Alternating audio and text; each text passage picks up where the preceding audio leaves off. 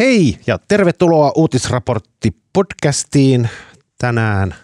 Mones Herran Jumala, mun valmistautuminen ei kesken. Mones päivä. 24. marraskuuta. 24. päivä marraskuuta. Tervetuloa tänne Sanomatalon podcast-studioon Suomeen, Eurooppaan, maapallolle. Mitäs pitkälle se Tuomas aina menee tässä alkussa? Mutta ei vielä NATOon. Ei vielä NATOon. Minä olen Marko Junkkari ja juonnan tänään lähetystä, kun Tuomas on pois. Studiossa ovat Salla Vuorikoski, Helsingin Sanomain tutkivien juttujen tuottaja. Onko se sun titteli? No vaikka se. Mitäs, se on sulle, hyvä. mitäs sulle Salla kuuluu? Äh, kuuluu hyvää. Äh, just tuossa mietin tuota, tuota tämän talveen siirtymistä, että milloin menisin ensimmäisen kerran hiihtämään ja tällaisia mukavia teemoja. Missä, missä kunnossa ladut muuten on tällä hetkellä? No ilmeisesti pääkaupunkiseudulta löytyy jo sellaisia alle kilometri, kilometrin mittaista latua, että, että pääsee hiihtämään, mutta en ole vielä itse, itse käynyt. Mutta pohjoisempaan kun menee, niin siellähän on ihan mahtavaa ja, ja rukalla sitten hiihdetään viikonloppuna. Paitsi Iivo ei hiihdä, koska Iivolla on korona. No niin. Onko näin? On. Ja tuo äskeinen oho äänen oma, omaava ihminen on Tommi Nieminen. Helsingin Sanomain sunnuntai-liitteen ansioitunut, palkittu toimittaja. Aha, vai niin. Kiitos, kiitos Marko No, mitäs näistä Tom- lämpimistä sanoista. Mitäs, Tom, mitäs Tommi sulla menee? Ihan yhtä kaoottista ja, ja tota, pimeää marraskuuta kuin aina, mutta kyllä mä oon päättänyt tästäkin marraskuusta selviytyä. Me tosiaan me istumme Tommin kanssa samassa toimituksessa aika lähekkäin. Minulla on näköyhteys sinne Tommin sermiin ja mun mielestä kumminkin niin ulospäin rauhallisen näköinen, mutta sielussa myllertää siis. Mulla on siinä mun työpisteen vieressä Martti Lutherin semmoinen ehkä jopa ö, luonnollisen kokoinen pahvi, ö, kartonki tuota, näköiskuva, joka suojelee mua ja mun edessä istuvaa Anstia, eli Annastiina Nykästä. Ja meidän neuvotteluhuoneessa on sitten Kekkosen kuva ja myös Mannerheimin kuva. Risto Ryti taitaa olla ja ketä Eli siellä? meillä on niin tätä suojaa on paljon ympärillä. Kyllä, ja ne neuvotteluhuoneen valokuvat ne ovat siis tämmöisiä vanhoja lehti, lehtikuvia, tosi hienoja, hienoja valokuvia takavuosilta, mustavalkoisia jylhiä kuvia Mannerheimista ja Kekkosesta. Mutta tänään keskustellaan, kol- aiheita on kolme, kuten aina. Katar, kärnä, koirat. Nämä sopii mm. kamalan hyvin yhteen. Katar, kärnä, koirat. Loppuun sitten keskustelun aiheita hiljaisten hetkien täyttämiseksi.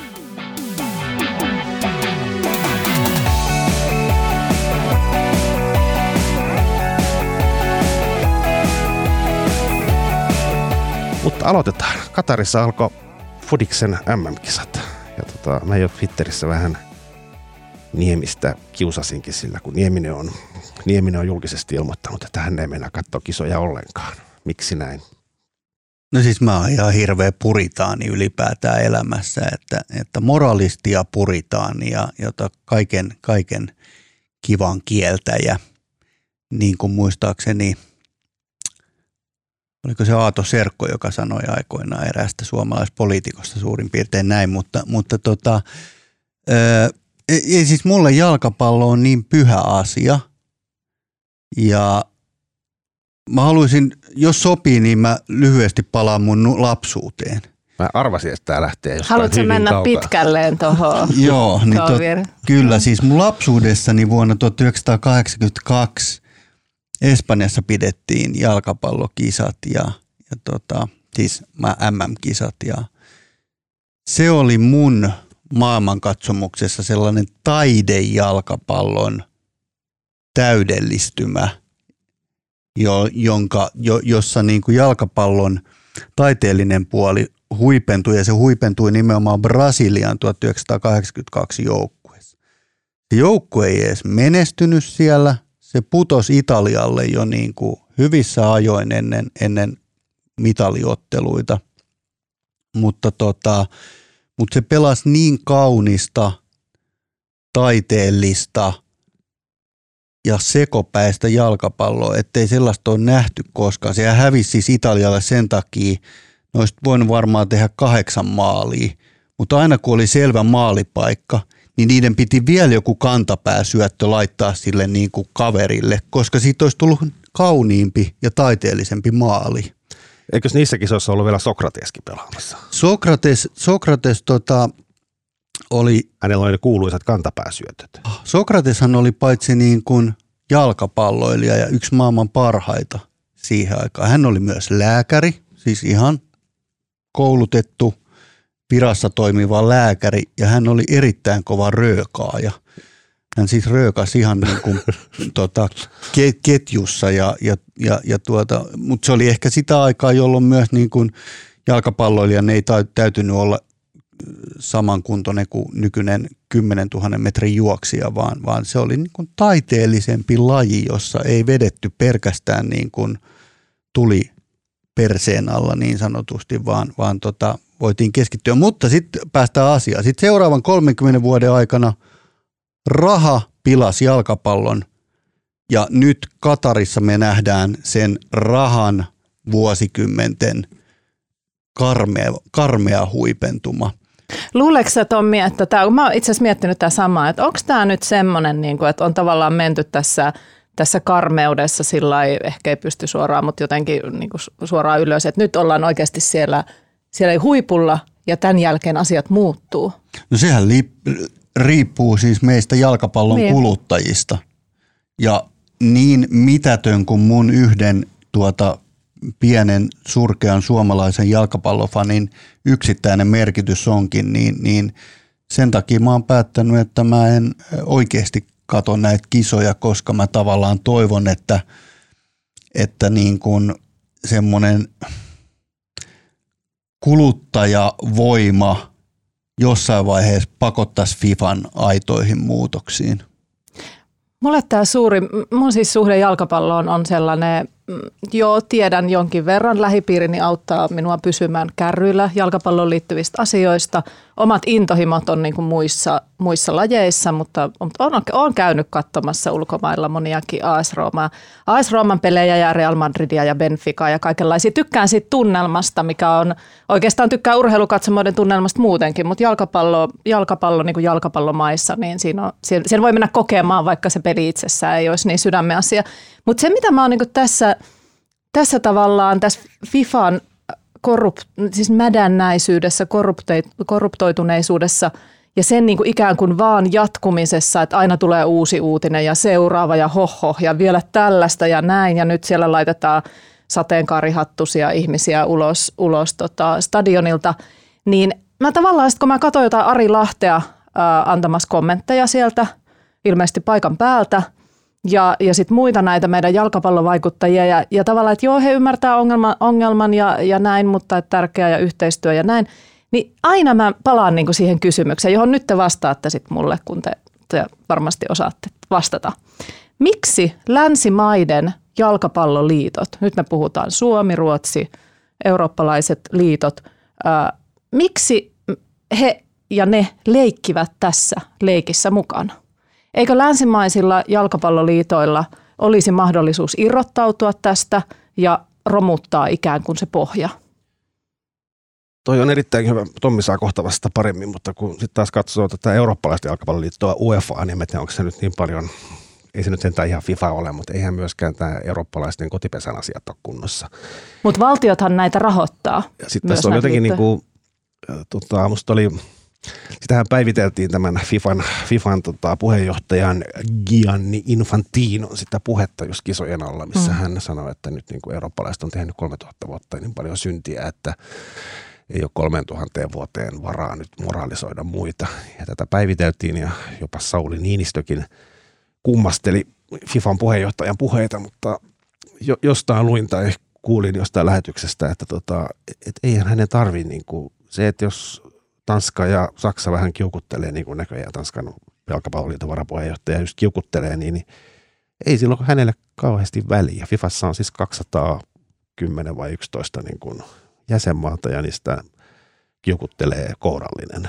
Kaikki muut on ihan tyytyväisiä. Mutta siis sehän ei aina ole tietenkään, että 200 on samanarvoisia ja samalla niin kuin panoksella mukana. Että jos me ajatellaan, että eurooppalaiset jalkapalloliitot esimerkiksi päättäisivät, että nyt tämä riittää meille, että nyt tarvitaan uusi järjestö, uudenlaista Se on varmasti tosi tosi vaikeaa. En esitä, että tämä nyt on niin kuin mikään yksinkertainen ratkaisu, mutta että sanotaan, että jos me puhutaan niin kuin Ranska, Saksa, Britannia, isot jalkapallomaat, Pohjoismaat, näin, niin kyllähän he varmasti ovat niin kuin ikään kuin kokoaan suurempia kollektiivina. Mutta tässä on niin valtavat taloudelliset edut kyseessä ja mm. niin kuin tavallaan järjestelmän horjuttaminen on aina riski. Sano Tom. Niin, mutta siis sehän ei ole mitenkään utooppinen ajatus, että jalkapallomaailma hajoisi hmm. kilpaileviin ö, järjestöihin. Mehän ollaan nähty ihan täsmälleen sama tapahtuvan ammattilaisnyrkkeilyssä aiemmin. Aikoinaan joskus, mä en osaa ammattilaisnyrkkeilyn historiaa, mutta aikoinaan joskus se on ollut yksi globaali ammattilaisnyrkkeilyjärjestö, joka on hallinnoinut koko sitä niin kuin pelikenttää. Nykyään niitä taitaa olla neljä sellaista niin kuin isoa järjestöä ja niiden lisäksi varmaan vielä jotain pikkuyrittäjiä siellä. Ja, ja tota, neljä eri järjestöä niin kuin jakaa maailmanmestaruuksia nyrkkeilyssä. Se on vähän jotenkin niin kuin hullunkurista ja hölmöä, mutta että tavallaan en mä pidä mahdottomana, etteikö FIFalle niin kuin tav- jos, jos ikään kuin demokraattiset maat, länsimaat, li, liberaaleja arvoja kunnioittavat maat niin kuin tarpeeksi kettuuntuisi näistä hommista, niin miksei sit voisi vois haastaakin FIFAa. Öö, en mä tiedä, tuleeko niin tapahtumaan, mutta, mutta tota, se olisi varmaan ihan terve. Mutta onhan tämä mielenkiintoista tämä keskustelu myös niin kuin yksittäisten toimijoiden vastuusta. Et mehän nähdään sellainen tilanne, jossa jossa kaikki vähän, vähän katsoo, että niin, niin, niin, että kun minä olen vain minä ja minä olen pelaaja ja haluan pelata ja ymmärrän, että pelaajille tämä on niin kuin vuosisadan unelma tai oman elämän unelma ja, ja sitten tavallaan sit niin kuin ikään kuin haetaan, että kuka se nyt olisi tai mikä se olisi, joka jotenkin tämän asian parantaisi tai muuttaisi. Ja sitten samaan aikaan, kun nämä, me puhutaan vaikka näistä supertähdistä, jalkapallon supertähdistä – joilla on tietysti valtavat taloudelliset intressit, mutta myös aivan älyttömästi massia jo, jo niin kuin takanansa. Ja, ja sitten hehän olisi niitä, joilla olisi muutoksen avaimet käsissään enemmän kuin monilla muilla. Ja, ja, tota, ja mitä he on tehnyt sitten näiden niin kuin vaikka Katarin, Katarissa näissä stadioneiden rakennustöissä kuolleiden ihmisten asema auttamiseksi ja muuta. Sitten samaan aikaan mä katson, että että, että eräs supertähti on Piers Morganin haastattelussa käynyt haukkumassa oman joukkueensa ja saanut sen jälkeen sitten jonkinlaisen niin kuin lähtöpassit. Että kyllä rohkeutta sitten joissain asioissa löytyy. Joo, no mutta ehkä tämä Ronaldon rohkeus oli musta vähän niin kuin eri kategoriassa tässä tapauksessa kuin se, että mutta iso ongelmahan on se, että tota, Katar muun muassa omistaa nämä maailman suurimmat supertähdet. Se omistaa Niinpä. Messin, ne omistaa mm. tota Neymarin, Mappen – pelaavat siellä parissaan Germanissa ja tota, tavallaan se rahan tässä jyllää. Niin. Onko, onko kuulunut Messin suusta tai onko häntä edes kysytty näkemystä Katarin kisoista. Siellä se vaan tyytyväisenä pelaa. Tosi aika huonosti ekassa matsissa. Niin. Niin, kyllä, kyllä. Yksittäiset pelaajat on ostettu. Ne isoimmat tähdet on nimenomaan ostettu hiljaisiksi. Se on aika surullista. Joo, musta oli hämmentävää. Tota, tosiaan tuossa aamupäivällä lueskelin näitä FIFA-juttuja ja se FIFAhan on tosiaan semmoinen mädännäisyyden ja korruption pesä ja nyt siis kritiikkiä on noussut. Maaliskuussa valitaan uusi puheenjohtaja. Tällä Infantinolla ei ole vastaehdokasta eikä ilmeisesti tulekaan ja hän saa sitten taas yksimielisesti jatkokauden.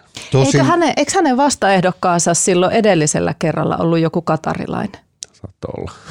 Tosin ja sitten mun, niin. niin mä, mä vaan keskustelin erään henkilön kanssa, Fudis Maanikon kanssa, niin hän sanoi, että hän oli silloin hirveän helpottunut, kun ei tullut se katarilainen valituksi. että tuli tämmöinen eurooppalainen. Niin, joo, rutto ja kolera ja sitten kolera saatiin, mutta, mutta tota, Tanskan jalkapalloliiton puhis tai varapuhis, jompikumpi nyt niistä sitten, niin hän kyllä arveli eilen julkisuudessa, että voisi olla vielä mahdollisuutta, vaikka periaatteessa joku perälauta oli kai siinä vastaehdokkaiden niin kuin nimeämisessä asetettu, mutta hän arveli, että voisi olla mahdollista saada vielä Infantinolle vastaehdokkaita. Varmaan ihan sen takia tilanne on niin hemmetin tota, arka ja, ja tulen arka ja, ja niin kuin kiusallinen, että – joo, tämä on musta tota, yksi tämmöinen, tässä kisossa nyt on niin monta omituista asiaa, mutta niin kun, tota, yhdestä kulmasta kiinni ja puhutaan näistä tota, One Love kapteet, kapteenin nauhoista. Eli jotkut maat, muun muassa Englannin, Englannin kapteeni Harry Kane ilmoitti, että hän tulee pitämään tätä tämmöistä kapteenin nauhaa, missä on tämä tämmöinen, tämmöinen tota, sateenkaarikuvio, joka puolustaa siis myös seksuaalivähemmistöjen oikeutta, oikeutta ja monen muunkin Saksan kapteeni ilmoitti, että hän pitää sitä, jonka jälkeen FIFA kertoi, että pitää käyttää FIFAn julkistamia kapteeninauhoja ja tota, mikäli, mikäli ei käytä niitä, vaan käyttää tätä sateenkaaritunnosta, niin, niin sitten tulee rangaistus. Ensin FIFA, FIFA se olisi sakot ja sitten muun muassa Kane ja Englanti sanoi, että ok. Sen jälkeen ne, rupesi, ne muutti tätä linjausta ja seuraava, seuraava uhkaus oli, että tulee varoitus, vähintään varoitus kapteenille. Ja sitten Kane rupesi miettimään, että hän ei ehkä halua ennen kuin peli alkaa, niin keltaista korttia. Ja sitten peruutti ja eipä ole näkynyt näitä sateenkaari mm. kapteenin nauhoja. Mitä te tuumaatte mun, mun mielestä siinä niin kun on äärimmäisen tärkeää, että tällaiset yhdenvertaisuus- ja tasa-arvokysymykset nousee esille ja niitä nostetaan. Mutta ainut mitä mä pelkään tässä, että tavallaan tämän tyyppiset niin kun keskustelut, jotka nousee isosti otsikoihin, niin peittää sen ison todellisen ongelman, joka on se, mistä pitäisi nyt puhua. Eli että FIFA on niin läpikorruptoitunut mafiatyylinen organisaatio, että kaikissa muilla elämän alueilla, yritysmaailmassa, politiikassa, muualla, nämä tämän tyyppiset henkilöt olisi oikeudessa vastaamassa äärimmäisen rankoista talousrikossyytteistä jokainen tietää, jokainen, joka vähänkään seuraa Fudista, tietää, millä tavalla Katar sai nämä kisat. Se sai sillä, että silloin FIFAn ytimessä oli pieni, ehkä 15 äijän porukka, jotka päätti kisojen isäntämaasta. Ja nämä, tämä porukka miljoonilla ja miljoonilla dollareilla tai euroilla lahjottiin Katarin toimesta – tämä on niin puhdasta talousrikollisuutta kuin voi ikinä olla. Mm. Ihan päivän selvää talousrikollisuutta, minkä takia niin kun me hyväksytään huippuurheilun kohdalla tällaista, mitä me ei missään tapauksessa hyväksyttäisi vaikkapa yritysmaailmassa, perinteisessä yritysmaailmassa tai politiikassa. Mutta eikös näistä ole, siis onhan näitä tätä korruptiota tutkittu, siellä on Yhdysvalloissa mielestäni varmaan kaikkein aggressiivisimmin itse asiassa tutkittu lähtien FBIsta ja ties mistä, ja näitä on myös niin kuin tutkinnassa, ja en tiedä onko tuomittu vielä Mut ketään näistä FIFA. No, ongelma on varmaan se, että mun mielestä, mä, mul on se käsitys, että kukaan ei ole vielä, ja tämähän on niin kuin vuosia ja vuosia vanha tämä katse, että Katar sai nämä kisat Kyllä siitä päätöksestä oli, se oli 2010, se oli. Siit, niin, jos se oli 2010, sitten on 12 vuotta ja jos 12 vuodessa ei niin kuin näin tavallaan selkeässä korruptiotutkinnassa päästä mm. tuomioihin asti tai syytteisiin asti, mä en tiedä missä se prosessi on, niin aika huono on. Onhan se herättänyt ihmetystä, että tämmöinen ranskalainen jalkapallolegenda Michel Platini joka oli vielä kaksi päivää ennen sitä Katarin valintaa sitä meitä, että ei missään nimessä Katariin. Mm. Sitten hän tapasi Katarin edustajia, muistaakseni Ranska, tuntua, Ranskan presidentin ihan... linnassa. Ja niin. sitten hän olikin, että Katar, hän voisi olla aika hyvä idea. Niin, sehän kuulostaa Siellä ihan eksoottiselta.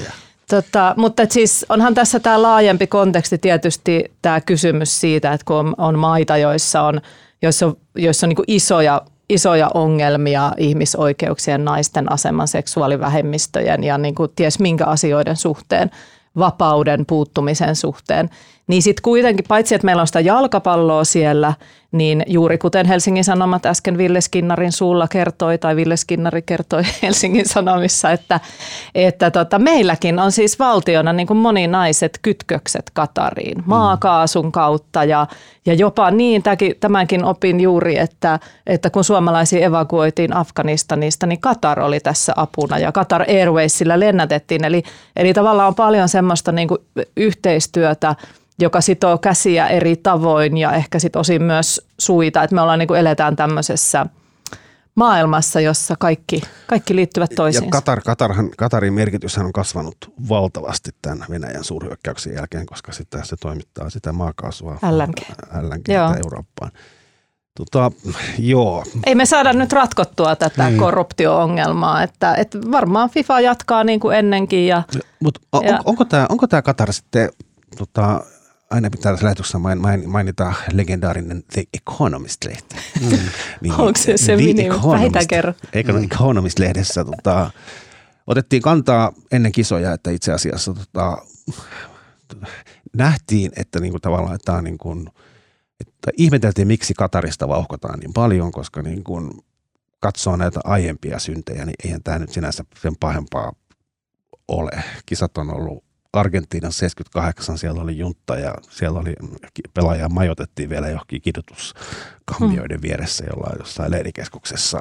Ki- Kisat on ollut Venäjällä, olympialaiset on ollut Kiinassa ja tota, Economist-lehden mukaan niin kuin, tota, ehkä niin kuin suurin synti, mitä Katarissa on tehty, on, on ne stadionit. Ja nehän Mm. puretaan näiden kisojen jälkeen. Tämähän on niin kuin siihen taas tarvitaan ja- niitä työ, vierastyöläisiä. Kyllä, ilmasto- ja kestävyysmielessä niin kuin aivan absurdia. Ja sitten siellä on kuollut tuhansia siirtotyöläisiä.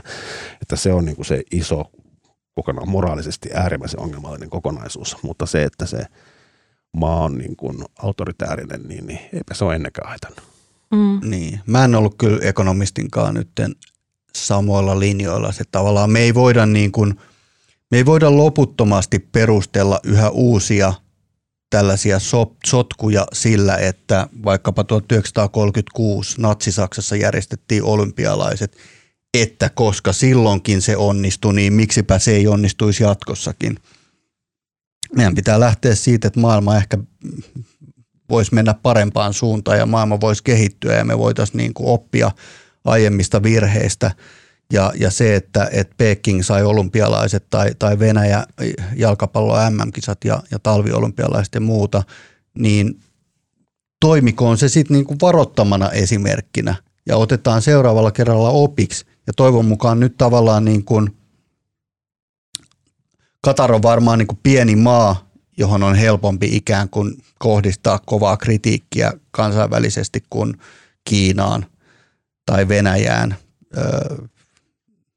Ni- niitä vastaan hyökkääminen on niin kuin vaikeampaa valtiolliselta tasolta varsinkin.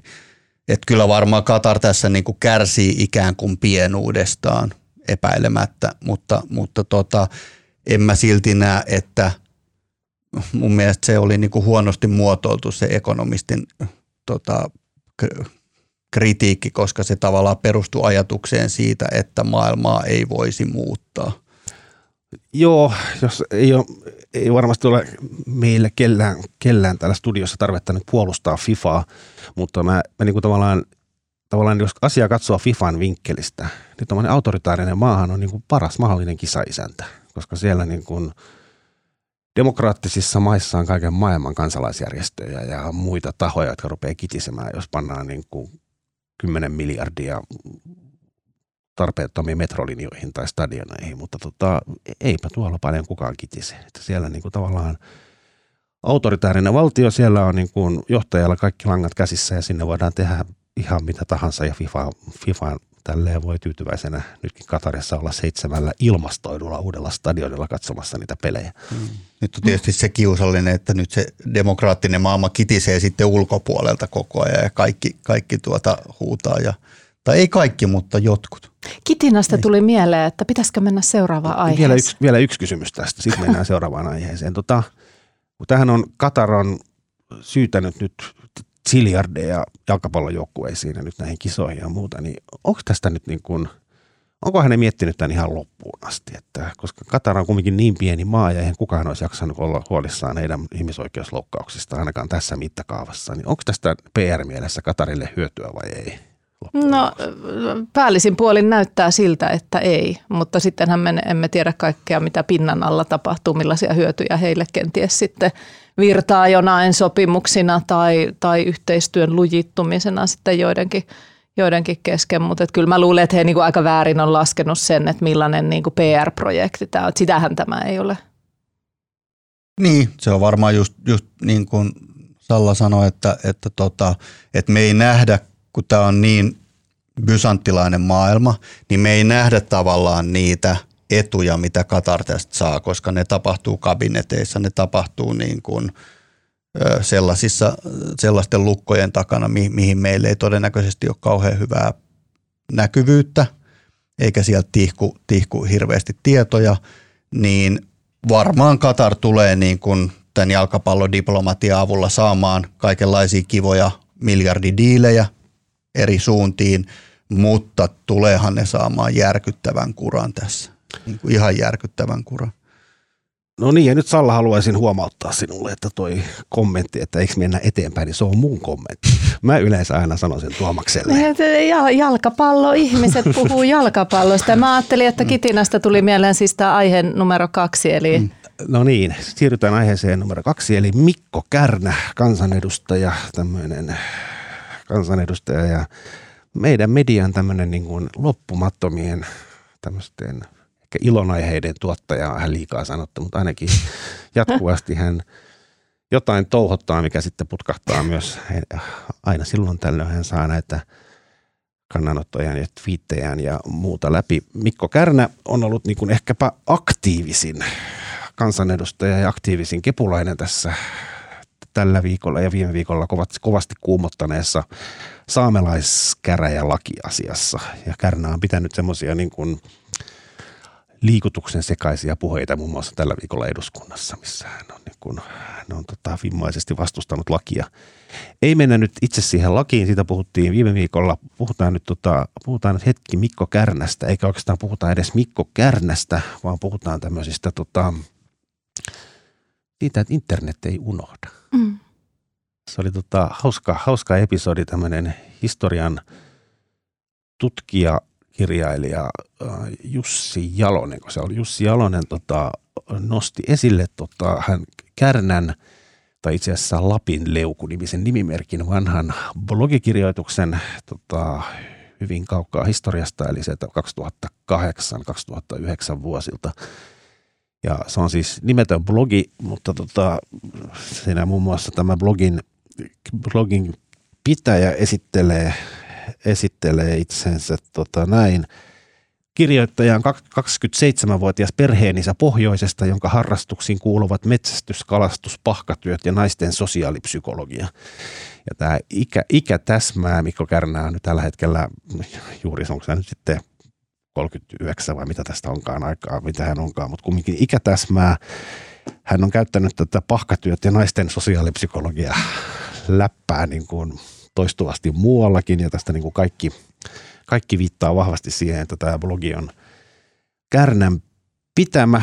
Siinä blogissa se on tämmöistä aika persuhenkistä kamaa siellä sivulla on muun muassa linkkejä Persujen sivulle ja Jussi halla skriptaan ja ties mitä. Ja sitten siellä on tota, sit siellä on ollut tällaisia tota, hyvin saamelaiskriittisiä kirjoja, eikä saamelaiskriittinen kuulostaa niin kuin maahanmuuttokriittiseltä. Siis tämmöistä niin kuin hyvin rasistista rasist, jopa rasistisesti tulkittavaa läppää koskien saamelaisiin. Hän muun muassa kirjoitti saamelaisneuvostosta Saamelaisneuvosto on yllä olevan perusteella avoimen rasistinen ja etnosentrinen järjestö, joka palkkaa henkilöä paljon palveluksessa heidän etnisyytensä perusteella.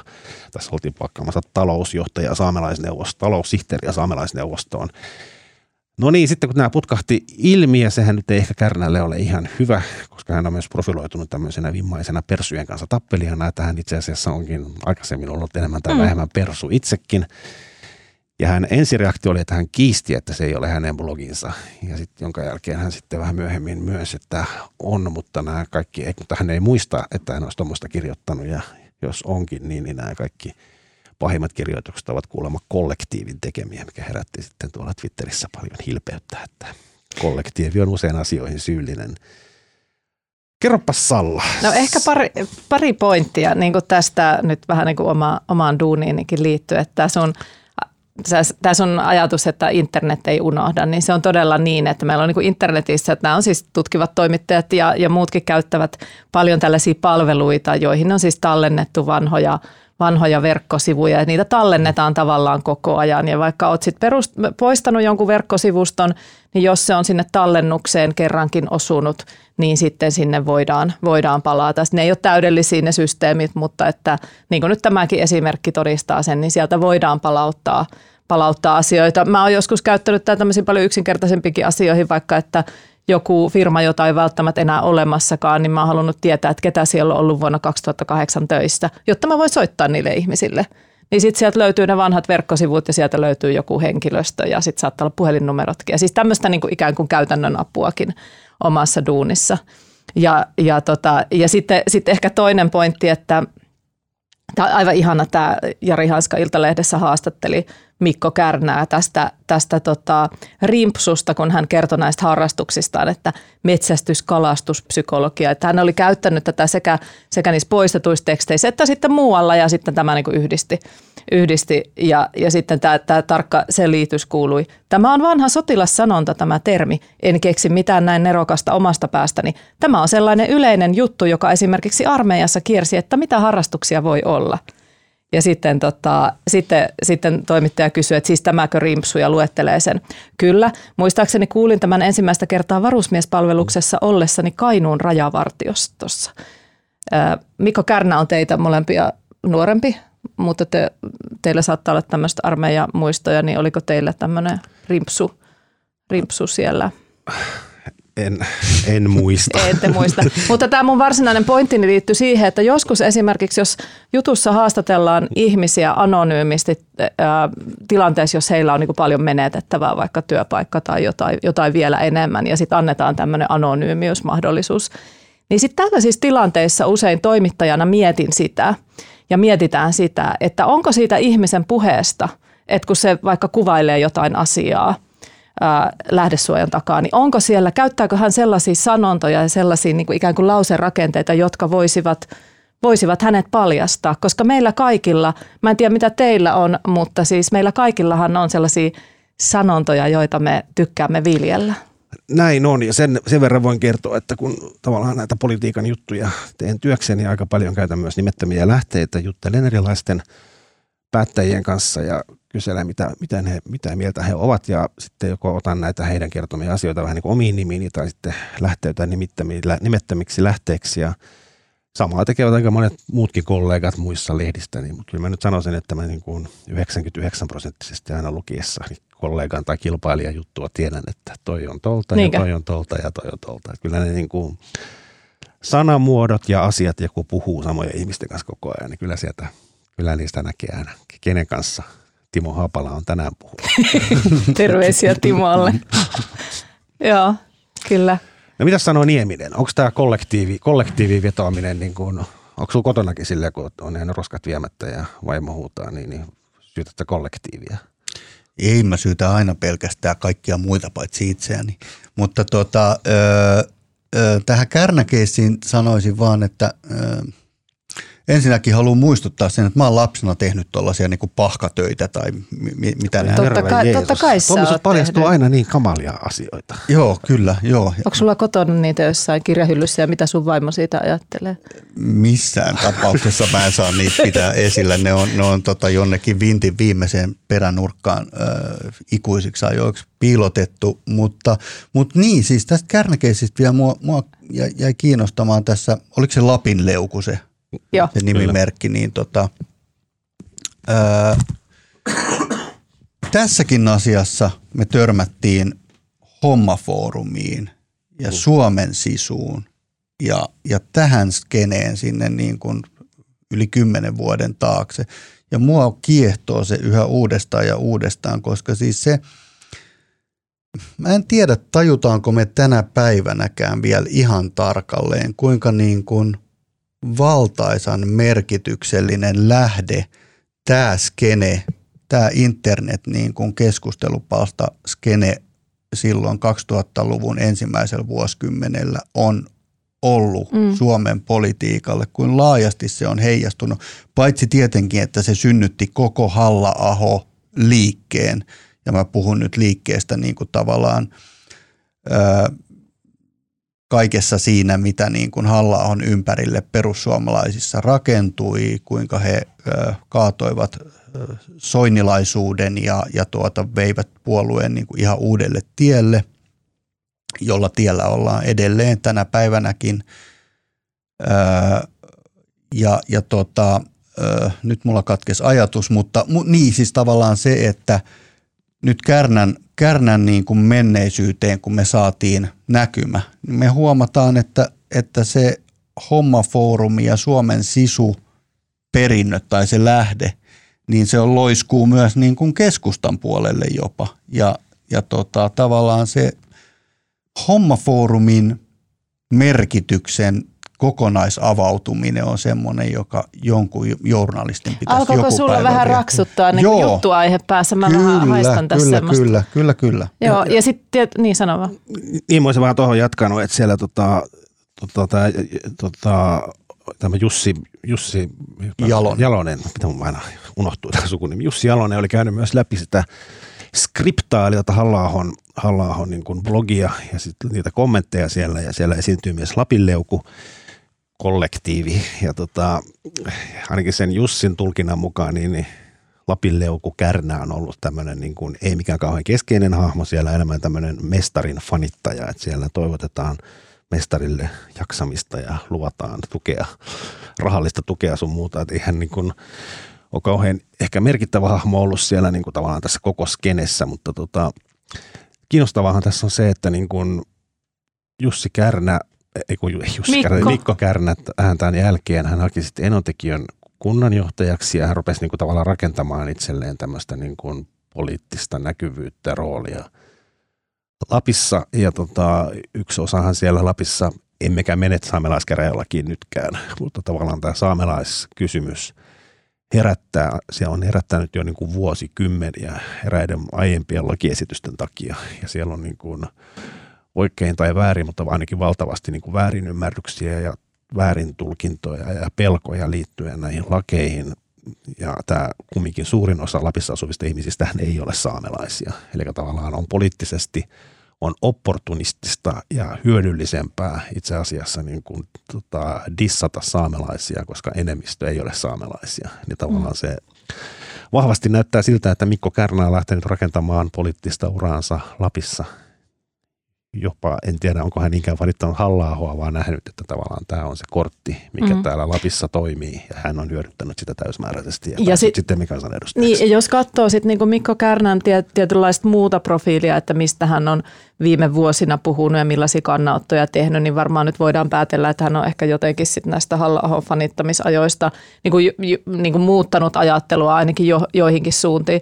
Mutta siis Kärnähän on tällainen, Kärnähän on tällainen niinku itse luodun julkisuuden tavallaan, mm, miten mä nyt sanoisin, stara, tai että hän on niinku aivan poikkeuksellinen hahmo suomalaisessa politiikassa, että musta Musta niinku, nyt ei, mä en tiedä, että sulle Marko varmasti tulee kaikki, kaikki mahdolliset tiedotteet, mulle ei välttämättä enää tule ihan kaikkia mahdollisia, mutta et muistan jossain vaiheessa, kun ei ollut päivää, että Mikko Kärnä ei olisi tiedottanut jostain asiasta. Ja niissä ei niin kuin näkynyt olevan sellaista, kun monestihan kansanedustajatkin profiloituu, että jotkut kysymykset on niin kuin heidän tonttia ja, ja näin, niin Mikko Kärnän kysymykset oli niin kuin ihan mitä vaan, maan ja taivaan väliltä ja aivan sellaisia välillä niin kuin ihan asiaa ja välillä sellaisia niin kuin ihan random, random heittoja. Joo, Et on hän se yhdistävänä tekijänä on tavallaan se, että hän myös tavallaan seuraa kauheasti mediaa, somea, Kyllä, katsoo just mitkä asiat vetää. Joo. Ja ne kannanotot, musta tuntuu, että niissä se keske, keskeinen motiivi ei itse asiassa välttämättä ole se asia, jonka puolesta tai Ei. vastaan otetaan kantaa, vaan se, että se menisi läpi julkisuudessa. Se julkisuus on Kyllä. tässä se niin kuin pointti. Kyllä, että hän hakee hän, niin kuin,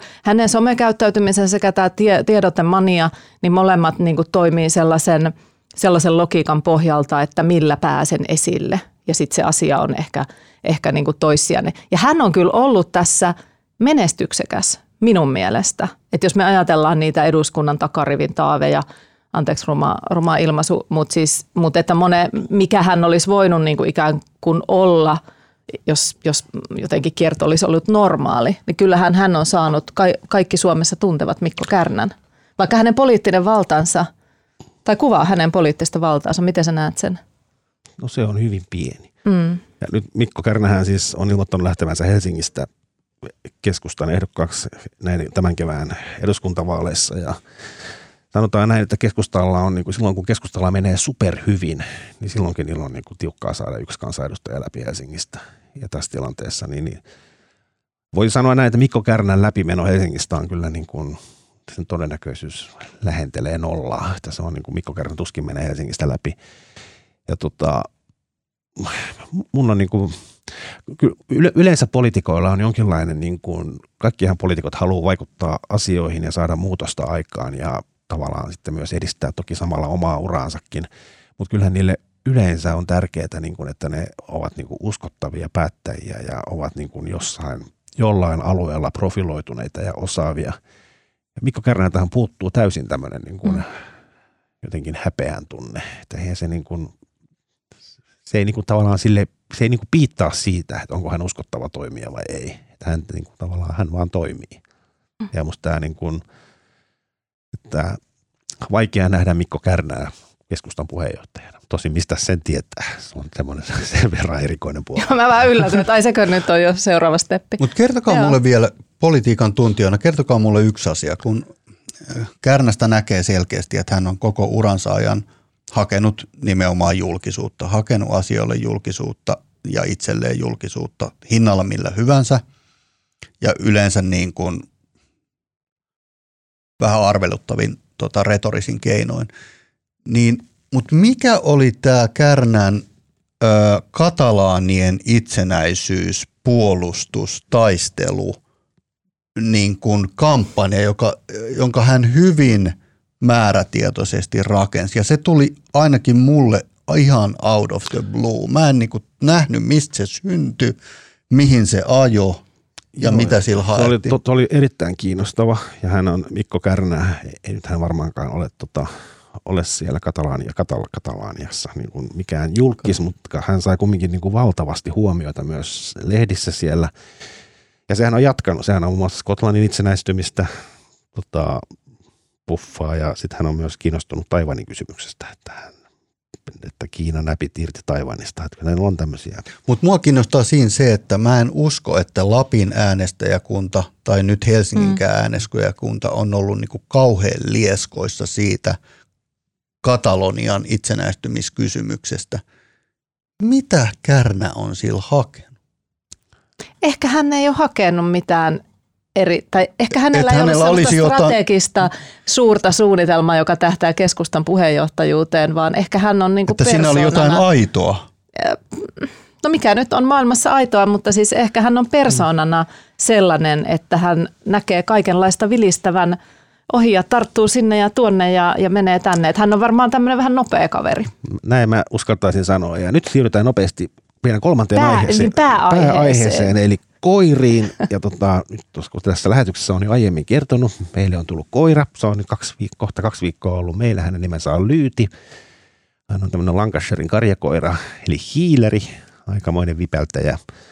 Ja Salallakin on koira. Mikä teidän koiran nimi on? Meidän koiran nimi on Kerttu ja Kerttu täytti juuri vuoden. Hän tuli tammikuussa meille. Hän on Labradorin noutaja ja, ja hyvin ihastuttava. Paitsi joskus kello neljän aikaan, kun hän vinkuu, niin ei ole niin ihastuttava. Pääseekö hän ulos silloin?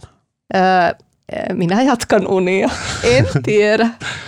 Mitäs Nieminen? Nieminen? Mikäs, mikäs, mikäs sinun koiratilanteesi on? Me, meillä on tuota kaksivuotias lempi, joka on, joka on ennen vanhaan puhuttiin sekarotusista koirista, mutta sitten tota todettiin, että, että sehän syrjii semmoinen retorinen loukkaus syrjii näitä koiria niin kuin pahasti, niin on, sen jälkeen on ruvettu puhumaan monirotuisista koirista. Lempi on ää, tuota, ää, tuolta, tuolta, tuolta Romaniasta pelastettu reskuekoira ja se on siis ihan yhtä ihmisarka, pelokas ja outo kuin minä, joten me tullaan Lempin kanssa ihan siis todella hyvin toimeen. Joo, tämän tota, keskustelun tarko- innoittajana oli tota Hesarissa – oliko se nyt eilen julkaistu tota, kirjoitus, jonka otsikko oli ää, Sanni Merikallio järkyttyy laskettua, miten paljon koiriin menee rahaa. Tämä oli Roosa Oksasen tekemä oikein mainio juttu, jonka siinä se otsikko tavallaan kertoo kaiken, mutta siinä käytiin läpi, että ihmiset käyttää lemmikkeihinsä koiriin yhä enemmän rahaa ja sitä rahaa todellakin menee. Sitä menee vakuutuksiin ja eläinlääkärimaksuihin ja toki ruokaan ja muuhun tämmöiseen välttämättömään, mutta tota, se on tosi kallis harrastus. Kertokaa sitten nyt koiranomistajina, tämmöiselle tu- vanhoina koiranomistajina, tuoreille koiranomistajille, että mitäs järkeä, mitäs järkeä on panna kamalia määriä rahaa lemmikkiin? Se on se, kun, kun iskee yhtäkkiä omassakin perheessä, niin se vähän niin kuin lähti yhdestä henkilöstä ja sitten ikään kuin väsytystaistelulla lopulta kaikki olivat sitä mieltä, että koiraottaminen on tosi hyvä idea. Siinähän on vähän samaa kuin vauvakuumeessa, että se alkaa tuntua jotenkin vaan niin ihanalta se ajatus siitä, että olisi sellainen söpö, söpö koira ja sen kanssa voisi tehdä kaikkea asioita ja, ja niin kuin sen näkee sille aika, aika niin kuin ehkä vähän niin kuin vauvakin, että näkee aika positiiviset kuvat silloin silmissään. Ja, ja sitten sit kun, se, sit kun se ajatus vahvistuu, niin sitten se koira on pakko ottaa. Ja, ja, ja en mä ainakaan muista, että silloin kun me otettiin, että me oltaisiin niin hirveästi mietitty näitä raha-asioita. Mutta, mutta tuo juttuhan on niin kuin aivan täysi asia, että, että onhan se niin kuin aivan crazy määrä, mitä, mitä rahaa saa upotettua. Siinähän voi myös – siinähän voi myös tehdä valintoja, että, että kun tulee käytyä näissä koiratarvikeliikkeissä, siellä kun näkee sen kavalkaadin, mitä kaikkea voisi, tai joidenkin mielestä olisi hyvin tarpeellista koiralle hankkia, niin ihan kaikkea ei tarvitse ostaa. Joo, mä olin, tota, olin elämäni ensimmäistä kertaa myös Mustissa ja Mirtissä, ja onhan se niin kuin aika vaikuttava esimerkiksi se koiranpentujen leluhyllyt, mitä kaikkea siellä on tarjolla. Mutta mm. onhan tässä myös sit niinku aika paljon sellaista vähän karmeeta – tuota, ylemmän keskiluokan ja poroporvarillisuuden mm. merkkejä siinä, että millaiseen asemaan me ollaan nostettu koirat monissa, monissa tuota sellaisissa perheissä, joissa, joissa on taloudellista mahdollisuutta siihen, että kyllähän tavallaan niin kuin koiran elämää on tuotteistettu ihan käsittämättömällä tavalla niin kuin manikyyrejä ja – koirahierontoja ja, ja, ja niin kuin kaikkea mahdollista myöten, myöten. Ja, ja tota, meidänkin perhe on varmaan sortunut ties minkälaiseen niin kuin sellaiseen, jota edes kymmenen vuotta sitten missään koiraperheessä ei olisi tullut varmaan mieleenkään, koska ei sellaista palvelua varmaan ollut vielä keksittykään ja ihmiset olisi pitänyt sitä ehkä ihan hulluna ajatuksenakin.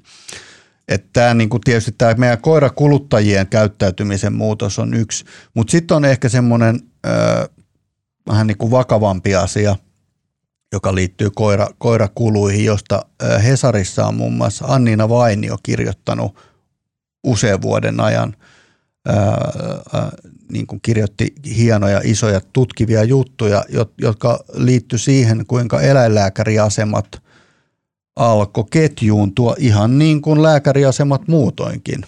Ja ihan tämä tavallaan tämä mehiläis- tai tämä pörriäisilmiö, joka me ollaan nähty ihmispuolella, niin se on täsmälleen sama tapahtunut eläinpuolella ja on tapahtunut täsmälleen sama kehitys. Öö, kaikki pienet toim- alan toimijat on, on nostettu tuota isoihin öö, konserneihin, isoihin ketjuihin ja ketjut on käytännössä kartellisoitunut enemmän tai vähemmän. Ne on alkanut yhdessä nostamaan hintoja. En väitä, että rikollista kartellitoimintaa, mutta, mutta tavallaan kun on vaan muutama iso toimija sitten nämä alalla, niin on helppo alkaa yhdessä nostamaan hintoja. Ja, ja, ja se hintojen nousu on ollut viimeisen viiden vuoden aikana ihan pökerryttävää. Ja sitten siihen mm. liittyy, mikä oli myös tässä mainiossa Hesarin jutussa, niin, niin aika monilla koirilla on koiravakuutus, mikä sitten korvaa osan näistä omavastuun jälkeen näistä eläinlääkärikuluista, niin sehän myös samalla tavalla kuin ne lapsi, lapsi ja, lapsivakuutukset, niin sehän niin kuin, se niin kuin häivyttää ihmisten mielistä sen tavallaan sen hinta-ajattelun. Mm. Kun sulla on se vakuutus, niin sitten sä voit ottaa vielä jonkun ylimääräisen testin ja ylimääräisen koiran, siis se, sekin myös, että ihmis, niin. ihmisille tulee sitten se tarve, että pitää saada, pitää saada niinku toinenkin koira. Onhan tässä sitten myös se, mitä itse vähän, vähän, vähän tota, kun sä sanoit, että sä et katso niitä Katarin kisoja, kun sä oot niin, niin kuin oikeamielinen. Niin puritaani. puritaani, niin, tota, niin kyllähän mäkin, mäkin mietin silloin koiraa ottaessa sitä, että kun tämä ilmastokriisi huolettaa ja luontokato huolettaa ja ja, ja sitten yrittää omassa elämässään tehdä jotain ratkaisuja sen suhteen, ettei nyt ainakaan olisi sit pahimmasta päästä, niin kyllähän se koiran ottaminen ei ole varsinaisesti mikään ilmastotekoa, varsinkaan kun ottaa Labradorin noutaja, joka on aika iso koira. Ja tota, että et semmoista semmoist syntiä siihen tavallaan, tavallaan niin kuin liittyy myös tähän koira, koiramaniaan. Ja ehkä myös se huomio, että sitten samaan aikaan kun me keski, keskiluokkaiset ihmiset sitten ostetaan niitä manikyyrejä ja kaikenlaisia koirahoitoja, niin sitten samaan aikaan on myös se toinen puoli, että on ihmisiä, jotka ei jaksa pysty jostain syystä pitämään huolta koiristaan ja, ja tota, sitten tämä, tämäkin puoli on niin kuin hyvä, hyvä muistaa, että koron, korona-ajan koirien tota, villitys, niin siinä on myös kääntöpuolia. Tota, viimeinen kysymys, sanokaa, sanokaa nyt, kun on, on tämmöinen koiranomistaja, jolla on ollut perheessään koira nyt tota, 11 päivää. Ja tota, tässä on semmoinen, kaikki koiraoppaat on luettu ja on saatu ohjeita, jotka on yllättävästi kauhean ristiriitaisia keskenään ja näin, mutta tota, semmoinen niin kuin päällimmäinen ajatus, joka on mulla niin kuin jossain tuolla sielun pohjukoissa on se, että niin kuin että tämä pentuaika on kauhean tärkeä ja jos toin tämän sössiin, niin sitten se koira on pilalla, niin kuin sitten tulee ihan kauhea. Ja niin kuin, mulla on jatkuva syyllisyyden tunto ja paha olo ja huoli siitä, että tota, se, että mä annoin niin kuin vielä yhden ylimääräisen koiranlihapullan toissa päivänä, että se olikin virhe, kun se vonkui sitä. Eikä sille voi, kun se on niin söpö. Niin kun se katsoi silleen tällöin, niin sitten se oli niin meneekö ne koirat pilalle? No kyllähän ne tietysti menee ja kaikki menee lopulta pilalle. Että, että en mä tiedä, varmaan on täydellisiäkin koiria.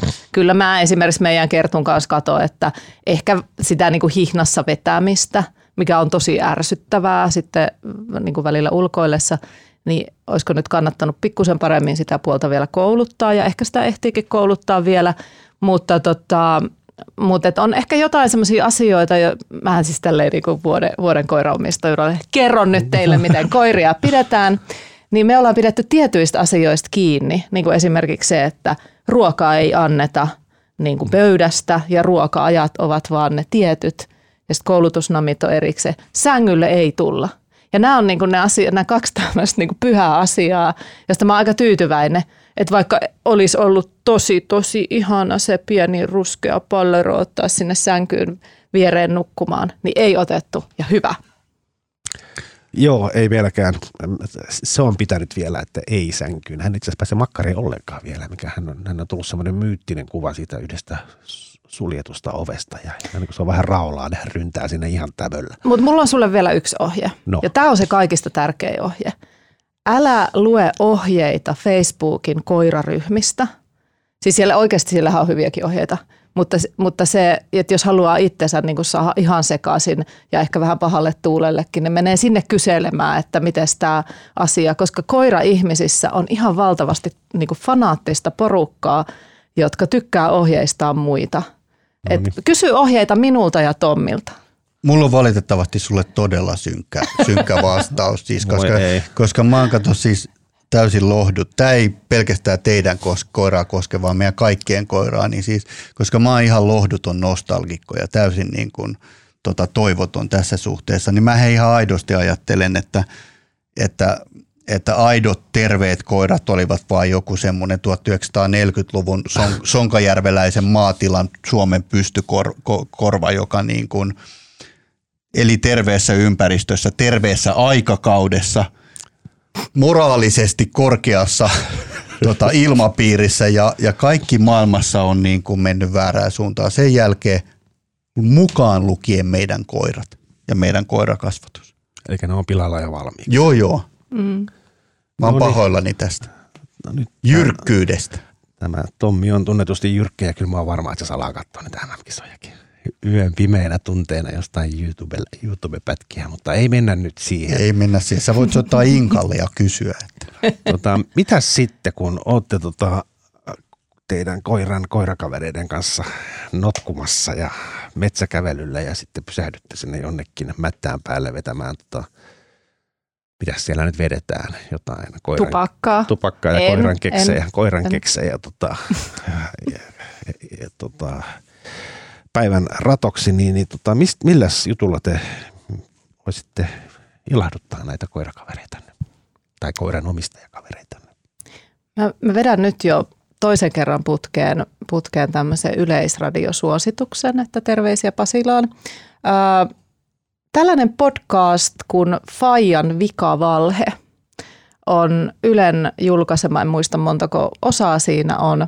Ää, se on, siinä on kertojana tällainen Aksa Faaler niminen, siis todellinen, todellinen henkilö, mainostoimistoihminen, joka kertoo oman sukunsa tarinaa, niin kuin ikään kuin isien, isien, ketjussa isien tarinaa sieltä, niin kuin olikohan iso, iso isästä alkaen. Siihen liittyy Valpo, siihen liittyy vähän sisällissodan tapahtumia, siihen liittyy ää, kaikenlaisia meidän kaikkien Suomessa isi, isiä tuntevien, siis tätä niin kuin sukupolvien ketjua tuntevien niin kuin tällaisia tiettyjä syviä ongelmia ja ja, tota, ja sitten hän samalla, hän samalla niin käy läpi siinä omaa, omaa suhdetta omaan isänsä. Ja se on aivan erinomainen. Se on mun mielestä kansainvälistä tasoa oleva podcast. Ja en halua kertoa siitä se enempää, koska en halua yhtään spoilata, mutta että se on se areenassa edelleen kuultavissa. Perehtykää siihen. No mitäs Nieminen suosittelee? No Yleisradiolla menee tänään hyvin, koska siis mullakin on Yleisradio ö, tota, suositus ja, ja tota, sekin menee oikeastaan sinne niin kuin podcast kautta radiopuolelle. Mutta ihan ekaksi mä haluan sanoa, että epäsuosittuna, an, antisuosituksena, älkää kattoko niitä Katarin kisoja. Kiitos. Ja sen ajan, kun ette katso niitä, niin te voitte tota, kuunnella Yle Areenasta näyttelijä Hannu-Pekka Björkman, joka on kaikki tuntee hänet ja, ja tota, tietää, kuin, kuin loistava näyttelijä hänellä on. Hänellä on semmoisia tosi napakoita varttitunnin ää, ää, tota, puhejuttuja, jossa hän esittelee aina yhden maalauksen. Tämän sarjan nimi on Matkoja maalauksiin. Ja, ja siellä on niin ollut Diego Velasquezin hovineitoa ja Pinturitsiota ja Rembrandtia ja Jeroen Boschia ja siis tällaisia, mutta hän ei ota niitä niinku kaikkein ilmeisimpiä Mona Liisoja ja niitä, niitä tota Gernikoja ja niitä, vaan hän ottaa ikään kuin isoja klassisia maalauksia, mutta sellaisia, joita me ei välttämättä nyt jokainen tavan tallaa ja tunneta. Ja hän aivan nerokkaalla tavalla kertoo hän on oikeasti perehtynyt, että ne ei ole vaan sellaisia, miltä musta tuntuu, vaan hän on perehtynyt siihen maailmaan ja siihen taiteilijaan ja siihen tauluun. Plus, että sitten hän ta, ö, tota, näyttelijänä osaa sen retorisen ilmaisu. No niin, mä voisin tota, ensin kumota tuon Niemisen suosituksen, koska me käytiin kotona poikani kanssa pitkä keskustelu Katarin kisoista ja hän oli niin, puhuimme ihmisoikeuksista ja kaikista näistä ja sitten me soimme, että kyllä hän voi katsoa ja se tavallaan toi itsellenikin sitten semmoisen mahtavan tekosyyn katsoa niitä hänen kanssaan mahdollisimman paljon ja tämmöisenä kuin pikahavaintona niin, niin koska näähän on jaettu nämä kisat, niin tulee sekä Yleltä että Maikkarilta taas Yle tässä ja se on niin, kuin niin ollut niin hauska havaita, miten erilaiset ne lähetykset on koska Yleä selvästi vähän nolottaa. Siellä on kaksi kertaa tullut jo semmoinen, semmoinen paneelikeskustelu ennen matsia siitä, miten, miten on, on ongelmallista, että yleisradioyhtiöllä on tämmöiset oikeudet. Ja tota, kaikki on vähän silleen päät painuksissa siellä studiossa ja ilonpito on vähissä. Ja sitten taas Maikkarilla, niin siellä on niin kuin koko eturivi, siellä on litmoset kommentaattorina ja hyypiät ja semmoinen rai rai rai meininki ja kaikilla on. Kumpaa sä nyt suosittelet? Ja siellä on, tota, siellä on tota, paikan päällä Katarissa ties kuinka monta toimittajaa ja teidän raportteja katsomusta ja katsomaan ulko, stadionin ulkopuolelta joka paikasta. Mä suosittelen katsomaan näitä molempia, tota, siinä on hauska ristiriita. Ja voisit vielä lyhyesti, tämä alun perin suositella. Mä aikoinaan kehuin White Lotus-sarjan HBOlta ykköskauden, joka kertoo, se on siis semmoinen, muistuttaa vähän sitä suomalaista MS-romantikiasta sarjaa. Se on niin kuin ihmisiä suljettuna hotellissa ja tota, siellä vaan paljastetaan mun mielestä silleen nerokkaalla tavalla kaikki ihmismielen niin kuin synkimmät karmeudet ja pikkusieluisuus ja se on siis komedia, aivan sairaan hauska. Nyt tuli toinen kausi ja nyt siellä on amerikkalaisia turisteja italialaisessa hotellissa. Ja se on siis semmoinen sarja, että siinä se myötähäpeä määrä on niin iso, että se on niin kuin vaikea katsoa kauhean pitkiä päitä. Mä en pysty katsoa ikinä yhtä jaksoa kokonaisuudessa. Mun pitää aina välillä keskeyttää, kun ei vaan pysty, kun jotenkin tuntuu niin pahalta niiden ihmisten puolesta. Mutta kiitoksia Tommi Nieminen. Kiitos Markku. Kiitos. Kiitoksia Salla Vuorikoski ja ennen Kiitos. kaikkea kiitos Oona Mattila. Eli äänen ja kuvan ja kaiken muun mahtava meille teki taas Oona. Nähdään, kuullaan ensi viikolla, jolloin Peltomäki on toivon mukaan taas studiossa.